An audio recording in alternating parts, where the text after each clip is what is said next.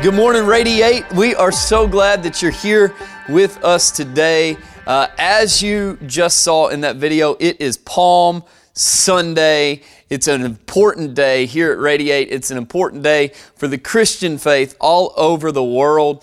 And uh, that video kind of explained a little bit of that for you. We're excited, excited. I'm telling you, I am pumped that you've allowed us into your home today.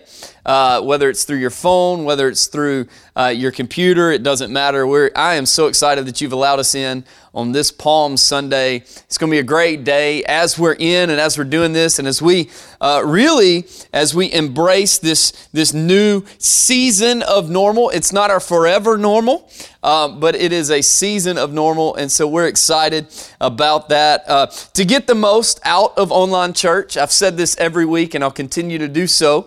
Uh, to get the most out of online church, we need to continue to make sure we're worshiping together like normal, that we are interacting together like normal. You'll see the chat box there on the screen. It's just different. Feel free to use that. We have hosts there that would love to pray with you, love to talk with you, love to amen with you, answer any questions you have. So interact like normal. Also, at the, Pastor Travis already talked about it, but at the end of the message, Uh, you can click the link and go to a face-to-face there. So interact like normal, give like normal. Uh, you can give digitally. There's links there. Pastor Travis talked about that. We have a drop box at our office or our address. Continue to give like normal. And then right now, we are going to worship in the Word together like normal. The Bible says that the Word brings about life change. And so we're excited to always get in it. Now, if you want to go ahead and turn in or on your Bibles today uh, to John chapter two is where we're really going to hang out and, and spend some time. But as I said, and as the video showed, it's Palm Sunday. Palm Sunday is actually a really important day when it comes to the church and to the Christian faith. It's the day where several days before Jesus' crucifixion and a week before His resurrection, uh, spoiler alert, He rises back, He comes back. Uh, another spoiler alert, He will come back again one day and take us with Him. And so on Palm Sunday, He comes into Jerusalem on a donkey, uh, fulfilling the prophecy by the prophet Zechariah in Zechariah chapter nine, verse nine, where it says that the King will come on a donkey uh, into Jerusalem. And so He's coming in and humble Uh, ways, and they're throwing their coats and palm branches on the ground, and they're shouting, "Hosanna, Hosanna." In other words, they're saying, "Save us now," or "Save now." And um, th- he encounters at His time in Jerusalem, He encounters two groups of people. He encounters one group is a group that celebrates Him and wants Him there.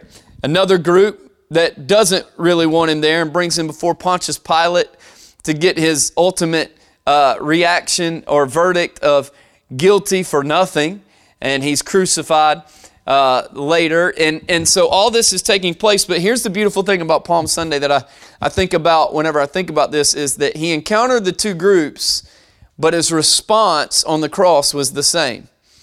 He encountered the two groups, and on the cross He made this statement. He said, "Father, forgive them, for they don't know what they're doing." In other words, He said, "Father, I've encountered two groups of people.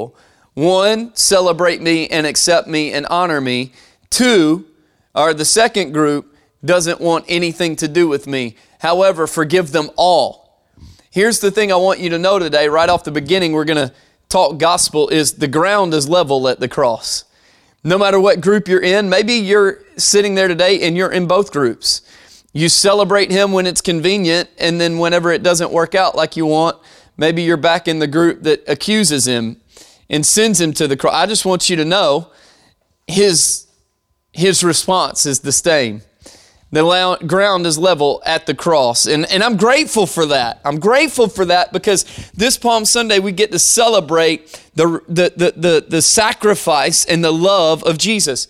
Coming up on, on Thursday, we're going to do communion uh, together digitally, and we're going to celebrate the Last Supper with uh, Jesus and the disciples. We're going to do that digitally with you from your home. Next Sunday, we get to celebrate Easter. We get to celebrate His resurrection. Man, I'm excited for this season. I know it's feels different because we're online. But the truth is, I want you to know, Easter's still here. Jesus still died for your sins. He still rose three days later, and he still reigns as the King today. God the Father still loves you, and the Spirit has still been made available no matter what. That's why we can do this and still grow with him. And so Palm Sunday is really important, and I'm excited that you're here. And I actually want to kind of take a little offshoot of something that happened um, right around the same time as Palm Sunday, but it wasn't on Palm Sunday. It happened a little bit after Palm Sunday. Ha- have you ever heard this phrase, right? Like something happens, right? And it doesn't happen like you thought it would, or it happens in a way um, that you're not used to. And this phrase, uh, it's not said as much anymore, but it, it used to be said a lot. And it's this phrase: "Oh, how the tables have turned." In other words, it's this, it's this meaning: oh, how things have changed. Oh, how, how things have shifted. I, I think we could all probably look at life right now and go, oh, how the tables have turned. For some of you, you're welcoming a little bit of this change. It's a break for you. Uh, you get to see your family more. Some of you, it's not. Some of you, jobs are in question. Finances are difficult, all these things. But I think we can all find common ground to say, oh, how the how the tables have turned. And and, and we can title the message that if we want to today, uh, oh, how the tables have turned. And I want to talk to you today about this, right? How do we make the most of something when the tables have turned? How do we make the most of it? I want to read you a scripture, a portion of scripture, John chapter two, verses thirteen through twenty-two. And, and I love, I love uh, this portion of scripture because it really shows a lot of passion in Jesus and what he was about. Because a lot of times growing up, we can think Jesus was a passive, um, maybe a weak-minded individual, when really this portion of scripture that we're about to read shows us and talks to us about how powerful and how passionate and how intense Jesus was about the kingdom of God. Let's let's start reading uh, John chapter two, verses thirteen through twenty-two. It says this. It says, "The Passover of the uh, of the Jews was near, and Jesus went up to Jerusalem. And he found in the temple those who were selling oxen and sheep and doves and the money changers seated at their tables," right? So let's keep going. "And he made a scourge of cords and drove them all out of the temple with the sheep and the oxen. And he poured out the coins of the money changers, and he overturned their tables. And to those who were selling the doves, he said, 'Take these things away. Stop making my Father's house a place of business.'" Let's keep going. "His disciples remembered that it was written, 'Zeal for your house will consume me,'" right? "The Jews then said to him, 'What sign do you show us as your authority for doing such things?'" I love this. Verse nineteen. "Jesus answered them, 'Destroy this temple, and in three days I will raise it up.'" Come on, Jesus. Jesus is an O G. Jesus has got it going on, right? And then he says, "The Jews then said, 'It took forty-six years to build this temple, and you'll raise it up in three days, right? Watch this. But he was speaking of the temple of his body." He was foreshadowing something that was to come in verse twenty-two. "So when he was raised from the dead," Easter, "when he was raised from the dead, his disciples remembered that he said this, and they believed the scripture and the word which Jesus had spoken." Man, what an amazing story. I love the fact that Jesus, he's walking into the temple, right? He's he's come in and they've welcomed him as a governmental overhaul, which he would not be. They welcomed him as a king because they thought that he would co- overcome the, the, the, the, the Romans and the Roman government in that time. And Jesus was like, "I'm not here to change your laws. I'm here to change your heart." Hear me today. Jesus is not as concerned with what you do with your hands as he is with the condition of your heart. Because if he can get the condition of our hearts right, then what we do with our hands changes. It becomes holy. It becomes anointed. It becomes uh, okay again. And so I just want to, I want to, I want to talk to you today about this. What can we do? What can we learn? What can we do when the tables have turned, right? And so there's three things real quick. What can we do when the tables turn? Number one is found in verses fourteen and fifteen. We're going to go to that real quick. Verse fourteen, and he found in the temple those who were selling oxen and sheep and doves and the money changers seated at their tables. And then verse fifteen, and he made a scourge of cords and he drove them all out of the temple with the sheep and the oxen, and he poured out the coins of the money changers and overturned their tables. So we're going to leave this up for a minute, because the first thing that we have to do is we have to embrace the new. Right? What do we do when the tables have turned? Embrace the new. I want to show you something in these verses that is really interesting. It says that he made a scourge of cords and he drove them all out of the temple with the sheep and the oxen. When you go back to original translations, you can begin to see that really he wasn't using the whip and the cords on the people. He was using it on the sheep and the oxen. And here's why that's important. He was driving out the livestock. Now, it can be believed, and rightfully so, that he was driving them out to hurt the business of the people. They couldn't make money off of it, right?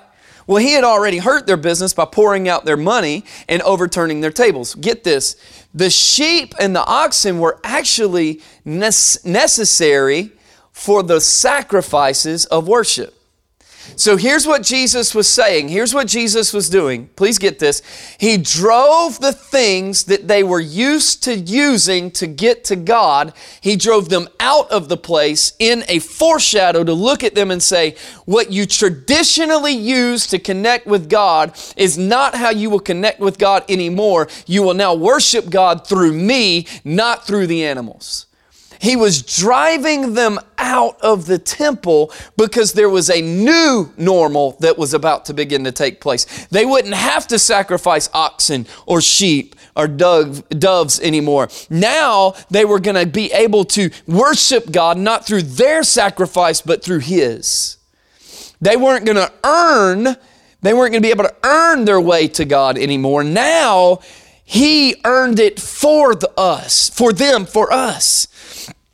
And so the very sacrifices that traditionally connected them to God was about to change. There was a new way to connect. There was a new way to worship. There was a new normal. When the tables have turned, when the jobs have changed, when the rhythms have shifted, when the mindsets have to uh, change, when our words uh, uh, turn, whatever it is, when the tables have turned, good or bad, doesn't matter. We have to embrace the new. Embrace the new. He was going, hey, embracing me, embracing Jesus changes what has imprisoned you in the past. Hear me. In the past, they it's not even that the guys that were selling the oxen and the sheep and the doves were bad people. I don't believe that. I believe that they were doing what they thought was okay. They were doing what they thought was all right. They were moving in this moment to where, hey, this is what we know. This is what we do. We worship this way, and we're going to make this available. It, I don't even think that all of them had bad intentions. I think it just happened. But Jesus had to come in and go, no, when you embrace Jesus, when you embrace me, it changes what has imprisoned you. I want you to hear me. Your mindset, your spiritual disciplines, your rhythms, your heart posture, your lack of honor, whatever it is that has imprisoned you to a place that hurts and is painful and has kept you from connecting with God. When we embrace Jesus, it changes what imprisons us. It changes what keeps us from going. It changes uh, what, what, what has held us back. We have to embrace Jesus. The new. If our mindsets don't change when things do change, then we'll be stuck in a way that we knew, and so we don't embrace the real new. We'll be stuck in, it has to be this way. That's why people around the globe are freaking out about having church online. Why? Because all we know is sitting in rows. We don't know that we can pastor our own homes, that we can grow in our own living room, that God, hear me, the body of Christ is important. The meeting, the gathering of the brothers in a temple and in a place is where God meets us and where God is with us. But I want you to know but that the gospel is about pastoring your homes and your workplaces as well. I think what we can do is go, I need to change what I always knew and embrace the new so that things can shift. Maybe, maybe if we would learn to uh, uh, uh, pastor our homes, things would be a little, little different, right? And when we embrace Jesus, He changes everything that imprisons us, the addictions, the heartaches, the traditions of religion, all the things that imprison us and keep us from going can change with Jesus. It wasn't about sacrificing your way to God anymore, but it was about embracing the sacrifice of God. Hear this. When He drove out the oxen and the sheep, He was saying, it's not about sacrificing your way to earning merit with God. It's about embracing God's sacrifice to open a doorway for you. On this Palm Sunday, I want you to hear this. Embrace the new, or you could say it like this. Embrace Jesus. He's the one that was given and died and resurrected, also that we, our lives could be forever changed with the Father. So number one, we embrace the new. Number two is we have to learn to focus on the point. Focus on the point. Let's go to verses sixteen and seventeen right here. It says this, and to those who were selling the doves, He said, take note of this, He said, take these things away. The things that you're making money off of, the things that you've always sacrificed to earn merit, take them away. Stop making my Father's house a place of business. Verse seventeen, and His disciples remembered that it was written, zeal for your house will consume me. Let's, let's go back to verse sixteen real quick. It says, stop making my Father's house a place of business. What is a business transaction? A business transaction is what can you give me that benefits me so that I can give you something that benefits you. Here's the truth. God is not, in, not uh, concerned with a business transaction. God is concerned with a heart posture. God wants your heart. Here's the great thing. You'll never be able to give Him enough that benefits Him like what He gives you will benefit you. It's not about a business transaction. Stop making my Father's house. Go, go, go back for me. Stop making my Father's house a place of business. Stop trying to create a platform for you when it's about connection with Him. It's not about the business side, right? So they're taking worship and trying to create a platform. Hear me today. I don't want you to, God is not concerned with creating a platform for you. God is concerned with building a house for you in eternity. That's what He wants. He said, stop making my Father's house a place of business. And then He says this in verse seventeen, His disciples remembered that it was written, zeal for your house will consume me. Well, let's, where does that come from? Psalm chapter sixty-nine in verse nine says this, for zeal for your house has consumed me. Man, that sounds really familiar. The disciples say, I remember that it was written. They're remembering Scripture, and it says, zeal for your house has consumed me, and the reproaches of those who reproach you have fallen on me. Leave this up. Here's what they're, here's what Jesus is saying whenever He is responding. And He says to send these things away. Don't make my Father's house, the church, the temple of God, the connection of God. Don't make that a place of business. And then they say, I remember whenever it says that the zeal for His house will consume me. Here's basically what's been being said. They had lost the point of the temple. And Jesus comes along with a zeal. Well, what is zeal? Zeal is defined as fervor. Fervor or zeal, it has the same exact definition, and it's this, an intense, passionate commitment. Here's what He's saying in, in Psalm sixty-nine and nine, and here's what He's saying in John chapter two. I have a passionate and intense, passionate commitment for your house, God, that has consumed me. In other words, it has come about me. It has enveloped me. It has become what I'm about. In other words, the house that connects people to you, I have such an intense, passionate connection and commitment to that, that I want to make sure that we always focus on the point. The point was never to sell the sacrifices. Don't sell, don't sell your worship. The sacrifices were worship to God. Don't sell your worship to your feelings. Don't sell your worship to your surroundings. Don't sell your worship to your circumstances, church. Have such an intense, passionate commitment for the house of God that we do anything digital, we do anything physical, we do anything in our power to, inf- to confirm and make sure that we are focused on the point. That we are sitting there going, no, this is not a place of selling and business. This is a place to where we connect with God, and the people and the things that reproach God now reproach me, because I have a personal connection to what God's trying to do in His church. We need to get that. I love the fact, Pastor Chuck Barino from Harvest Church and I did a, a live stream this past week, and we talked about, I love the fact that I'm seeing more and more people excited to get back together in the house of God.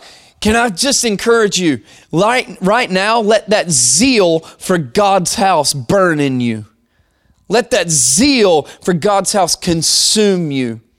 Let it drive you and let it push us towards greater connection. Remember, physically distance, socially connect, and spiritually grow. Sometimes things have to happen. I'm not saying God made coronavirus happen or anything, but sometimes things happen and we get to choose if we refocus or not. That's what Jesus was doing at the temple. He was causing a refocusing. For instance, when I go fishing, I often don't use a cork, and so I'll watch the line if I'm fishing with a rubber worm or if I'm uh, uh, uh, crappie fishing and it's just sitting there about six feet down, whatever it is. And then sometimes I have to do this number, like if I have my contacts in, I had to blink really hard and rub my eyes just to focus back on the cork or the line or whatever again, right? Because after a while, if you're watching it and you're staring at the same thing over and over and over again, you can start to see things. You can see double, you see triple. And when I'm deer hunting, I will often see things moving in the woods that aren't actually there, and I have to refocus on what I'm trying to focus on. It's intentional. It's strategic. I have to take time for that. I have to refocus to make sure that I'm seeing what I'm trying to see the right way. I want, I want to, I want to tell you that when the tables turn, take a moment to allow the zeal of the house of God to consume you and focus on the point again. What is it that God is trying to teach you? Don't complain that God isn't helping you grow when you're not putting in the steps. Don't complain that your marriage isn't getting better when you're not putting in the work. We have to be intentional. The circumstances we go through are not a choice, but growth is. We have to take steps, and we have to learn that we have to focus on the point. The point of the church is not just to sit in a building. I believe the building is important. It facilitates ministry. It moves things forward. I can't wait to get back and get to a place to where we start raising the money we need, and we get the money we need uh, uh, to build a building so that God can meet us there, and facility can uh, a facilitation of ministry can happen. I can't wait for that. But the church Church, the Big C Church, has not been canceled. I've seen this out there. It's not been canceled. It's been deployed. The Big C Church is for us to go out. The point of the church is to change lives and connect people with the Father.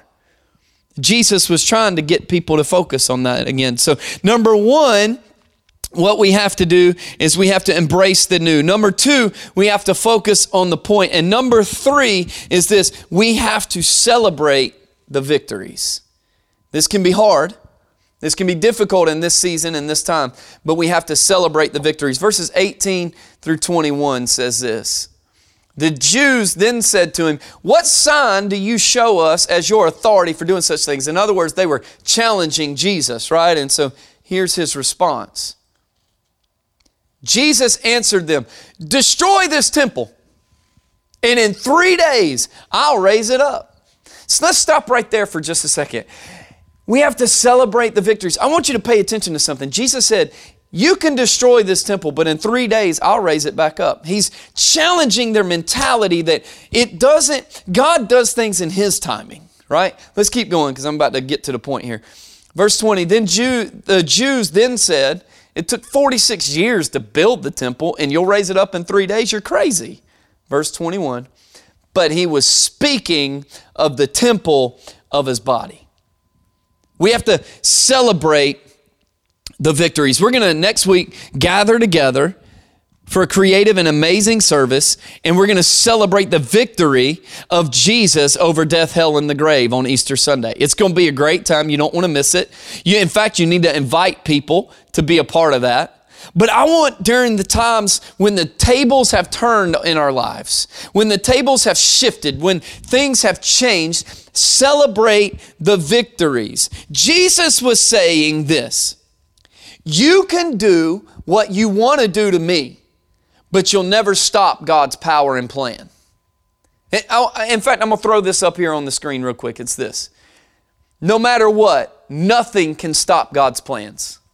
Nothing can stop God's plans. I need you to hear that today because some of you feel like because of your job situation, because of your financial situation, because your kids are driving you absolutely insane and you're about to lock them in the garage for a day or so. Don't do that. That's not a good thing. In your home and all this stuff is going on. I, I, it feels like God's plans have stopped. I want you to hear me today. Nothing, no virus, no, no mentality, no tradition, no religion can stop God's plans. God's plans will happen. Jesus goes, you can kill the body, you can attack the body, you can tear the temple down, you can hurt the body, but I'll raise back up in three days because it's God's plan for that to happen, and you can do what you want to me, but you won't stop His plan. Some of us need that same mentality. Whenever everything's coming against us, celebrate the victory, that it says that the same power that raised Christ from the dead is the same power that breathes life into your mortal bodies. I want you to hear me today. And when everything comes against you, when all hell breaks loose, when the tables have turned, when there's a new normal in town, when things are happening that are hurtful, you don't have the power and neither does anyone else to stop God's plans. Nothing that happens to you, no matter what, nothing can stop God's plan. He was foreshadowing Easter Sunday. He was saying, you can mess with me, but when you mess with me, you're messing with God and you won't stop God. I want you to, I, I want you to just walk away from this message today feeling encouraged that when the tables turn, we can embrace the new, that when the tables turn, we'll focus on the point. And when the tables turn, we can walk out of here going, you can mess with me, you can mess with my family, you can take my job, you can decrease my paycheck, you can take my friends, you can isolate me in a house, but God's plans will always prevail. God's plans will always move forward and nothing else will shift in my life because when I'm in the hands of God, I'm in the plans of God. I want you to walk out of here smiling, your chest bowed out a little bit, your head held a little higher, and that you begin to know that you are walking when you're walking in God's hands, you're walking in God's plans, and God's plans will never be stopped no matter what. Even when it feels like they will, they can't. Your body may suffer. Things may not make sense, but God's plans never will. God's plans never will suffer. God's plans will always make sense in His perspective and in His timing. Here's the truth. Romans eight twenty-eight, all things work together for the good of those who love God. Listen, I want to tell you something. All this will work together for the good of those that love God. I don't know what that means and I don't know what it looks like. I'm not saying God made it happen, but what I'm saying is, is God will make it work to the good of those that love Him. Take, take heart that you can do what you want to my body. You can do what you want to the temple, but in three days I'll raise it back up. Have confidence. Nothing, no matter what, will stop God's plans. I love the fact that Jesus looks at him and goes, what you usually had to use to sacrifice to connect with God, I will sacrifice myself so you can connect with God. The ground is level at the cross. I know today you may be going, well, the things that used to bring me validation are gone. The things that used to make me feel significant and valuable are in question. I want you to know something today. The only thing you need to bring value and validation in your life is the love of Jesus, is the cross of Jesus, is the power of the Holy Spirit, and is the love of our Father. That's what we need. I just want you to know today that no matter where you are, what group you're in on this Palm Sunday, no matter what's happening, no matter how the tables have turned for you, I just want you to know something. There's a new way to connect with God. Let's embrace it. Let's lean into it. Let's, let's embrace Jesus in the middle of this. The point, focus on the point of it. The point, one of the points is, is that we can connect with a Father that loves us no matter what. He's got you. Because His plans can never stop. Nobody, nothing will ever stop God's plans. So maybe you feel like uh, the tables have turned and you don't know what to do. I'm going to tell you the first thing that you can do that is the greatest thing that you can do is give your life to Jesus today. Give your life to Jesus. The king that rode in on a donkey, not to overthrow governmental rule, but to change our hearts, to save our lives, and to give us eternal promise. And so what I would love for you to do, if you're sitting out there today and you're hearing this and you feel this knocking on your chest going, I need to pray, I need to give my life to Jesus. Here's what I'd love to do. I'd love for you to pray with me right now. I'd love for you to pray with me right now and just ask God to come into your life, to forgive you and walk with you. Let's pray together. Pray this out loud. The Bible says if you confess with your mouth and believe in your heart that Jesus is Lord, you shall be saved. Let's say this prayer together. Dear Jesus, I give you my life. Forgive me for who I've been. I've tried it without you. But now I realize that you gave your life so that I could do it with you. Walk with me. Guide me. Direct me. Forgive me. I confess that you died for my sins. And I believe that you've risen again to empower me with the Spirit of God to live with my Father forever. Thank you for welcoming me into the family of God today.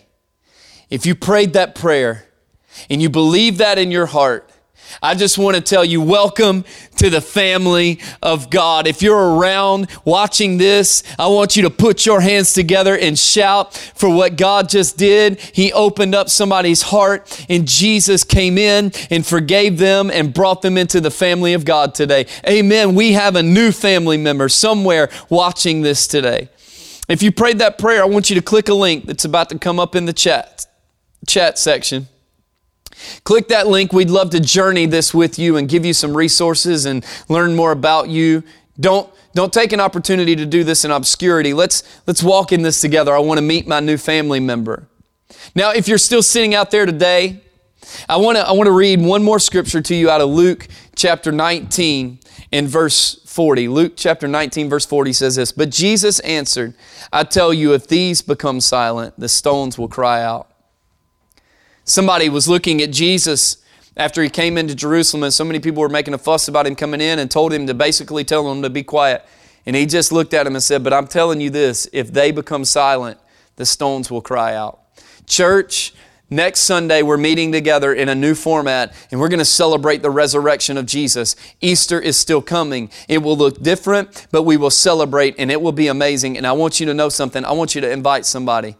Be loud about your faith. Be loud about what God can do. We're going to post a graphic that you can post and tag some people in it and, and, and invite them to join you next Sunday on our digital Easter experience. It's going to be a great time, but I want you to be loud about it. Don't let the rocks be louder than you. Invite somebody. Let's close this thing out in prayer today. Father, thank you for who you are. Thank you for loving us. Thank you that when the tables turn, that we can embrace the new, the new way to worship Jesus. We can embrace the new. do because you always see us through. God, I, I pray that we would focus on the point. How can we grow through this? How can we learn through this? Where are you taking us? And uh, God, I thank you that we get to celebrate the victories, the small victories in our life, but the victory of Jesus over death, hell, and the grave. God, I'm believing for uh, a record attendance and incredible, mind-boggling, mind-blowing reach on our digital experiences for Easter next week as we celebrate the resurrection of Jesus Christ. Let us go out today and live this thing out and make a difference. God, we love you. We honor you. Thank you for giving us a zeal for your house. God, we honor you and praise you. In your name we pray. Amen. Radiate Church, I love you guys. Let's go change the world this week. I'll see you next Sunday.